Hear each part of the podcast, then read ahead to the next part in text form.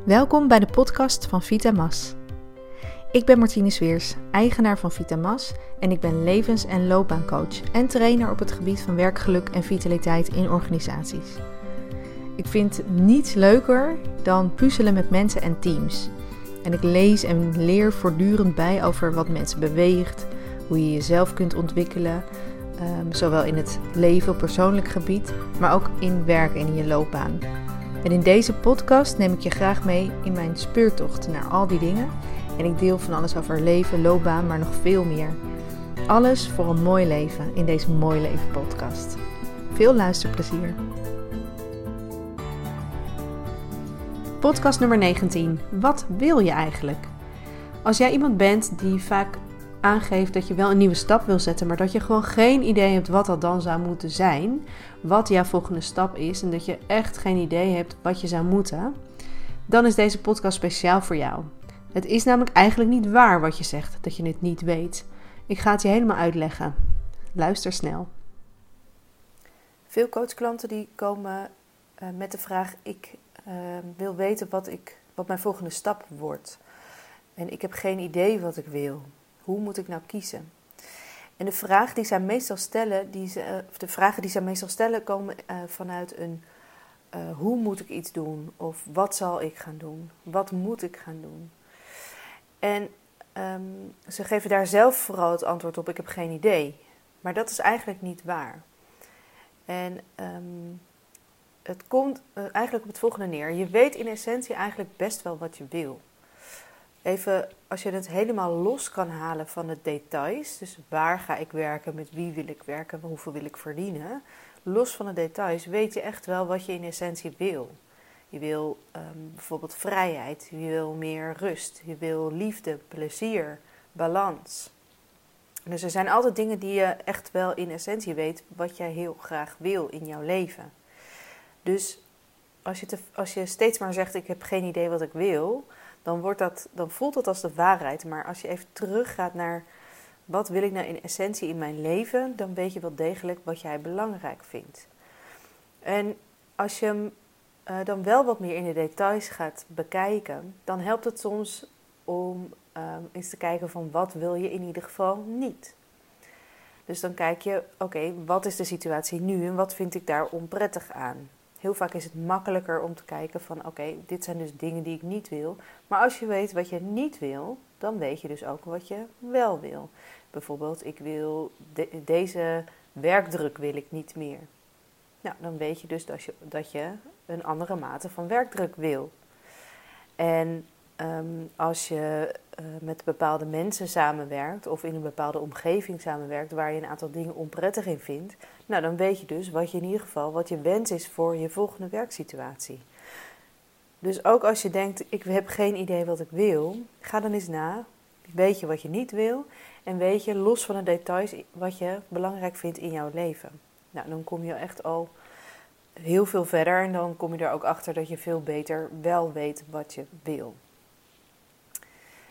Ik daag eigenlijk al mijn coachklanten uit om, uh, om eens te gaan dromen. En dat klinkt altijd heel speels en eenvoudig misschien. Maar dat is ook wel het ding wat heel veel coachklanten heel lastig vinden. Juist helemaal loskomen van um, alles wat je kent. En vooral ook van alles wat je denkt dat kan. Want als je de volgende vraag nog een keer stelt van wat zou je nou willen, dan komt daar zo snel een filter overheen over ja, maar dat kan natuurlijk niet. Of ze zien me aankomen. Of uh, ja, maar ik heb al dit en dit bedacht. Of ik heb uh, bijvoorbeeld, ik heb al deze en deze opleiding gedaan. Dus dan kan ik natuurlijk niet nog iets anders kiezen. En dat zijn allemaal aannames, overtuigingen, die, nou je kan je heel erg afvragen of dit echt wel terecht is. Mag je niet, als jij advocaat bent, mag je dan uh, geen, uh, weet ik het, musicalster meer worden? Nou, het is misschien uh, een hele grote omslag, maar waarom zou je het niet doen als je dat heel graag wil?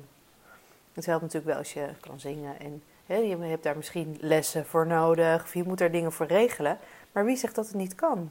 Als jij dat heel graag wil, als dat jou gelukkig maakt, als jij daar je leven in wil, verder wil vormgeven, waarom zou je dat dan echt niet gaan doen. Er zitten dus heel vaak, heel snel komen er dingen overheen. Dus als jij merkt dat jij zegt van hé, hey, ik weet echt niet wat ik wil, ga dan dus eerst eens na van oké, wat, wat vind ik nou los van alle details, wat vind ik nou in essentie heel erg belangrijk in mijn leven? En vervolgens, wat weet ik in ieder geval zeker dat ik niet meer wil? En daarna kijk nou eens, als je stiekem toch durft te dromen, toch aan jezelf durft toe, toe te geven wat je eigenlijk echt zou willen, kan je dan zien welke overtuigingen er, je er overheen legt, waarom je geen keuze maakt of geen stappen gaat zetten. Dus wat, welke overtuigingen, welke belemmerende overtuigingen leg jij over jouw wens heen, waardoor je niet in beweging kan komen? Dus als jouw overtuiging steeds maar is van ja, dat kan natuurlijk niet, ja, dan wordt het heel moeilijk om ook echt in beweging te komen. Maar de eerste stap is erkennen dat je die wens hebt. En dan zien, oké, maar ik kom niet in beweging, want ik voel al deze belemmeringen, al deze beren op de weg. En dan kan je ze gaan kijken van, oké, wat zijn dan die belemmeringen? Welke beren zijn er allemaal? En kan ik die misschien wegnemen? Kan ik die misschien uitdagen of ze wel echt waar zijn?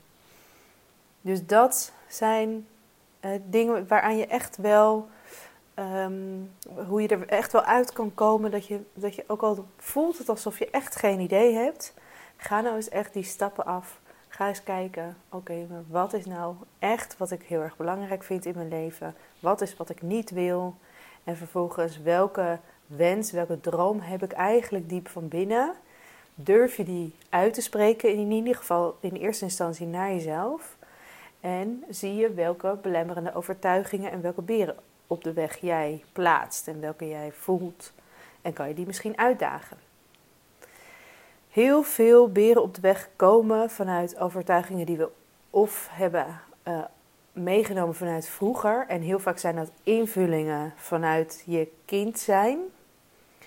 En um, hè, dus ik had bijvoorbeeld de overtuiging dat, uh, dat het raar was dat ik mijn baan um, ik was eind twintig, toen, toen heb ik een tijdje, ben ik naar het buitenland gegaan. En terwijl ik een goede baan had en ik had heel veel dingen goed voor elkaar. Uh, maar ik, ja, ik was zelfs in, uh, bereid om ontslag te nemen. Maar dat kon natuurlijk niet, was mijn overtuiging. En jeetje, ze zullen wel denken, jeetje, waarom gaat ze in godsnaam helemaal naar het buitenland? Daar had ik allerlei ideeën over. En waarom zet, ze alles, uh, alles stop? En um, gaat ze opeens dingen doen die je eigenlijk moet doen die je als je jonger bent? dat, soort, dat overtuigingen had ik er allemaal over. Maar de reactie die ik kreeg was totaal anders. Iedereen zei, oh wat een goed idee, oh, dat had ik ook willen doen. Oh, wat, uh, wat gaaf, nou, dat, uh, je moet lekker ervan genieten. Dus ik kreeg hele totaal andere reacties. En nu denk ik, oh ja, logisch. Maar op dat moment dacht ik echt van, oh, ze zien me aankomen. Dus er zijn ook heel vaak overtuigingen en beren op de weg die je zelf... door omstandigheden of door boodschappen die je hebt gekregen in je leven eh, heb je die helemaal eigen gemaakt. Maar je kan je altijd afvragen of die nog wel uh, kloppend zijn, of ze nog steeds gelden en of jij ook vindt dat ze nog steeds voor jou zouden moeten gelden. Daar mag je altijd je eigen keuzes in maken. Heel veel komt ook voort uiteindelijk weer vanuit die angst. Angst om verandering, angst dingen los te laten die je toch een, soort, een zekere mate van zekerheid geven.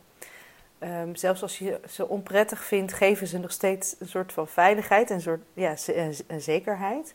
Je, ze zijn in ieder geval voorspelbaar. En daardoor houden we ze graag vast. Maar het helpt altijd heel erg om te kijken: oké, komt dit nu voort uit angst of komt dit voort uit omdat ik echt de wens heb dat ik dit wil vasthouden? En als je dat durft te bekijken voor jezelf, ook daarin zal je zien dat je uiteindelijk best wel een antwoord weet, diep van binnen. Dus dat waren eigenlijk een aantal stappen waardoor je jezelf, als je jezelf hoort zeggen: Ik heb geen idee wat ik wil, dat je jezelf een beetje kunt uitdagen en eigenlijk ervan uit kunt gaan dat je zeker wel weet wat je wil. Dus nog één keer de stappen. Zorg dat je echt durft te kijken: oké, wat vind ik in essentie nu belangrijk in mijn leven? Dus los van alle details. Vervolgens kijk je wat je niet meer wil. Dus waar, ben je, waar heb je echt geen zin meer in? En wat zegt dat dan over wat je dus wel wil?